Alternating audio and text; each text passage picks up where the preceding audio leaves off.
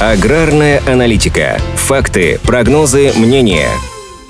Россия рассматривает возможность запрета экспорта риса во втором полугодии 2022 года. Проект соответствующего постановления уже подготовили в Минсельхозе. А какие рисовые перспективы для отечественных аграриев? Особое внимание к рису весной этого года было обусловлено двумя ключевыми факторами. Во-первых, в апреле на Федоровском подпорном гидроузле в Краснодарском крае разрушилась дамба, из-за чего нарушилось снабжение водой значительных площадей, на которых сосредоточено производство отечественного риса. Под под угрозой проблем с орошением оказались сразу четыре района Краснодарского края. К середине мая возвели временную дамбу, но риски по-прежнему остаются. Поэтому сейчас и рассматривается запрет на экспорт риса с 1 июля по 31 декабря этого года. Исключение составят только страны Евразийского экономического союза. При этом обсуждается и еще одна, уже зеркальная мера – обнуление импортной пошлины для риса, поставляемого из зарубежных стран. Для насыщения внутреннего рынка продовольственным рисом это стратегически выгодный выгодный ход. Однако для российских аграриев, которые планировали возделывание данной культуры, такая мера станет только дополнительным сдерживающим фактором. Второй важный момент уже со знаком «плюс». Крымские аграрии после восстановления подачи воды через Северо-Крымский канал вновь получили возможность заниматься рисоводством. Местные предприятия приступили к севу риса, которого ранее на полуострове собирали до 100 тысяч тонн в год. Минсельхоз России рассчитывает, что урожай риса в этом году в стране превысит 1 миллион тонн. По словам председателя Совета национального Национального рисового союза, тех площадей, на которых в этом сезоне засеян рис, вполне хватит для обеспечения потребностей россиян. Но вот о количестве и тем более качестве ожидаемого урожая от агропроизводителей пока прогнозов нет.